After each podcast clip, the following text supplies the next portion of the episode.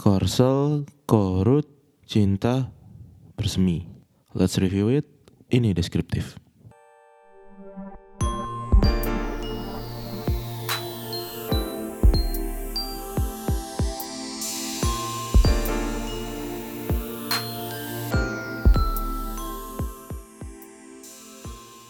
Crash Landing on You udah tamat di episode 16 yang tayang minggu lalu. Drama yang menyenangkan dengan pace yang bagus, karakter-karakter yang asyik, dan soundtrack yang on point. Kalau boleh jujur, pas awal nongol di home Netflix gue, uh, awalnya sih agak gak naruh ekspektasi apa-apa sama ini drama. Soalnya performa drama-drama TVN di 2019 ini menurut gue ya agak up and down gitu. Gue gak sempat nyaplok semua drama TVN tahun ini sih, tapi list yang gue inget tonton sampai habis, sampai tamat episodenya itu ada uh, Search, Triple W, terus Designated Survivor, The Great Show, When the Devil Calls Your Name, Abyss, sama Ardal Chronicles. Dan drama-drama lain yang gue drop setelah episode pertamanya nggak terlalu berkesan gitu. Tapi somehow untuk winter drama biasanya TVN tuh jor-joran. Itu yang akhirnya bikin gue dengan gagah berani nonton Crash Landing on You. Kalau diingat ada Goblin, Reply 1998, ada Signal, semuanya winter drama yang tayang pas weekend dan big hit semua. Minus Huayugi atau si Monkey King yang agak flop di tahun 2018. Oke, pas gua nonton episode pertama ya sangat clueless, nggak tahu plotnya apa, nggak sempat baca short synopsisnya juga dan selesai episode pertama respon gua adalah damn, gua harus nonton sampai tamat ini. Nah, gue asumsikan saudara-saudara sekalian yang dengar podcast ini udah nonton semua ya, jadi uh, akan penuh spoiler gitu. Oke, pertama gue nggak nyangka plot sesimpel pengusaha kaya yang paragliding terus jatuh di Korea Utara bisa work dan semenarik ini sih. uh, gue personalnya langsung nyantol sama dua tokoh utama si Yeon Seri yang diperankan sama Son Ye Jin dan Kapten Ri Jong Hyuk yang diperankan sama Yoon Bin. Sampai-sampai beberapa hari setelah nonton dua episode pertama, gue potong rambut di sebuah barbershop dan gue request stylenya mirip kayak Yun Bin sebagai Kapten Ri. Oke, okay, ya meskipun pada akhirnya gue lebih mirip pelek Hyundai sih. Oke, okay, basically Yun Seri punya kepribadian yang sangat seru dan menarik. Kudos buat Son Ye Jin yang sangat-sangat berbakat meranin berbagai emosi di drama ini dia mungkin memang aktris watak jadi beda ya. Hmm. dia MVP banget di drama ini. Semua perubahan emosi terlihat betul ketika dia happy ketika sedih. Sangat-sangat terlihat di wajahnya dan itu keren sih. Nah kalau si Kapten Ri ini ya dia so cool penyayang rada-rada platonis gitu. Tapi match sama kepribadian dinamisnya si Yon Seri gitu. Dan meskipun formula karakterisasi keduanya tuh masih terhitung standar tapi kapasitas acting keduanya yang bikin chemistry-nya sangat dapat. Untuk karakter lain juga sama oke-nya kok. Empat sekawan anak buah si Kapten Ri juga performanya bagus. Dan gue juga jarang ketemu drakor yang nampilin grup tentara laki semua tapi bisa semenarik ini. Warna komedi yang mereka kasih pas, lucu dan buat orang yang nggak aware budaya Korea kayak gue, jadi bisa ngerasain betapa kontrasnya uh, suatu kultur di Korea Utara yang dibawa ke Korea Selatan begitu pula sebaliknya. Dan tentunya ada Go Sung Jun yang diperani sama Kim Young Jun, terus Sodan yang diperani sama So Ji Hye. Gua sangat suka sama pembawaannya Sodan, tapi tentulah Go Sung Jun patut dirayakan.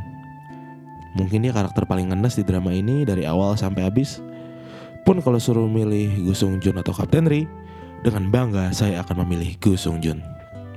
Ya, kalau yang nonton sampai episode terakhir ngertilah kenapa ya. Untuk antagonisnya di sini ada si Yon Sehyong, abang keduanya Yon Seri, sama Cho Chal Gang. Cho Chal Gang ya, oke. Dua-duanya sangat menyebalkan, apalagi Cho Chal Gang. Dia bengis sekali mukanya sebagai tokoh antagonis utama dan hebat lah ya yang casting dia sebagai antagonis utama. Oh ya, terus kalau kalian nyadar ada dua pemain Parasite di film ini, eh di drama ini. Ibunya Sodan itu dia main di Parasite Terus omnya, saudaranya si ibunya ini Sodan juga main di Parasite. Jadi si gila respect. Kalau yang udah nonton tahu lah. Itu kalau dari karakter. Kalau dari cerita, hmm, solid writing. Pemecahan 6 episode jadi 8 awal dengan latar dominan di Korea Utara dan 8 akhir di Korea Selatan, oke okay lah. Itu bisa ngekip pace itu jadi seru dan nggak boring. Karena ya dengan setting tentara-tentaraan ya bisa sangat-sangat cheesy dan boring tapi uh, mostly di sini nggak kok sangat menarik. Terus cara sutradara Lee Jung Yo dan writer Park Ji Hye membuat takdir Yon seri sama Captain Ri Interweb terus sama lain tuh apa ya keren banget terbangunnya selama 16 episode ini mereka kasih kayak tahu kan di ending ada kayak uh, sedikit flashback itu sangat-sangat uh, apa ya hmm, lumayan brilian lah. Nah meskipun ada juga salah satu kritik gue untuk formasi cerita dakor ya dia kebanyakan itu sih kadang mainin pertemuan tragis di masa lampau. Tapi kayaknya kalau di Crash on You berterima lah nggak nggak nggak apa ya nggak dragging nggak nggak oh ini udah ditakdirin masa lalu jadi bla bla bla ya emang sih udah ketemu tapi nggak secisi itu sih. Dan gue suka karena kisah cinta keduanya justru nggak nenggelemin plot-plot lain.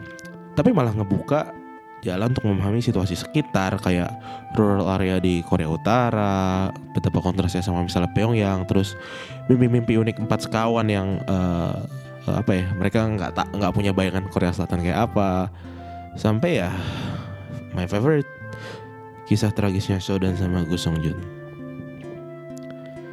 Puncak semua episode itu ada di episode 15 ketika semua emosi terkumpul dan boom meledak. Episode terbaik untuk serial ini. Nah ini gue nggak tahu kenapa sering banget kayak satu episode sebelum episode akhir itu drakor malah jadi episode terbaiknya di TVN sih terutama gitu.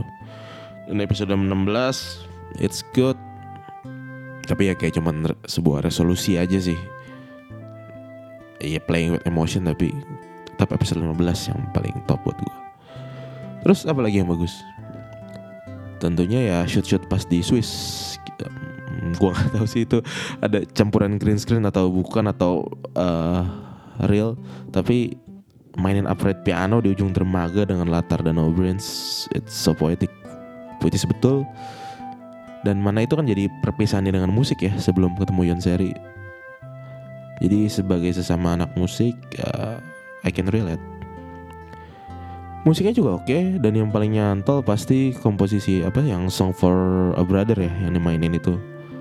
Itu nyantol banget. Terus yang cukup apa ya cukup unik itu ada lagu judulnya Picture of My Mind atau Photo of My Mind itu yang ngasih suasana rural, ngasih suasana tradisional desa gitu jadi gue kayak ngerasa main sebuah game yang namanya Suikoden kalau ada yang inget uh, vibe-nya seperti itu. Nah terus untuk produk placement hmm, hmm, hmm, nggak hmm, terlalu frontal sih. Masih pas lah promosi ayam goreng itu. Gue jadi pengen nyobain. Terus yang kurang? Oke okay. elemen antagonistik sih. Gue ngerasa ini kurang jadi sebagai seorang antagonis si Chochol Gang itu ya mengerikan sih mukanya gitu ke karakternya gitu. Tapi kalau kita garis secara latar nggak cukup jelasin ke, uh, kenapa dia jahat gitu. Kenapa dia harus bunuh-bunuh orang untuk ya dijelasin tapi itu nggak nggak cukup kuat sih untuk bikin dia jadi believable antagonis gitu. Terus sampai dia akhirnya nyusulin Yon untuk nyulik dia untuk ngebuktiin bahwa dia nggak salah itu eh, nggak uh, masuk akal sih buat gue. Terasa maksain banget. Nah itu kalah sama problematisnya passion seri sebegitu ribetnya untuk balik ke Korsel atau ketika Rejongnya ditangkap NIS Intelnya Korea. Nah itu malah justru lebih conflicting gitu, nggak yang dan itu nggak ada unsur antagonisnya banget kan. Jadi ya malah itu yang lebih uh, mencekamnya gitu si antagonisnya ya cuman uh, ya mengganggu tapi nggak nggak bikin cerita ini gimana gimana gitu. And then uh, romansnya Sodan sama Go Joon itu sebenarnya bisa jauh lebih menarik kalau di develop lebih panjang. Tapi mereka cuma dapat kayak 4 sampai 5 episode yang intim kalau nggak salah. Padahal si Go Joon dia menarik banget untuk digali lebih dalam kalau untuk apa? Kalau kita tahu uh, sedikit-sedikit hints lat latar masa lalunya gitu. Kenapa dia nyuri dan segala macamnya, tapi nggak di develop oke okay, ya udahlah. Dan yang paling menyebalkan adalah uh, drama ini kena dua kali skip pas dua weekend ya. Jadi di dua weekend yang Crash Landing nggak ditayangin sama sekali. Ya agak jadi nanggung sih udah penasaran nggak ada gitu.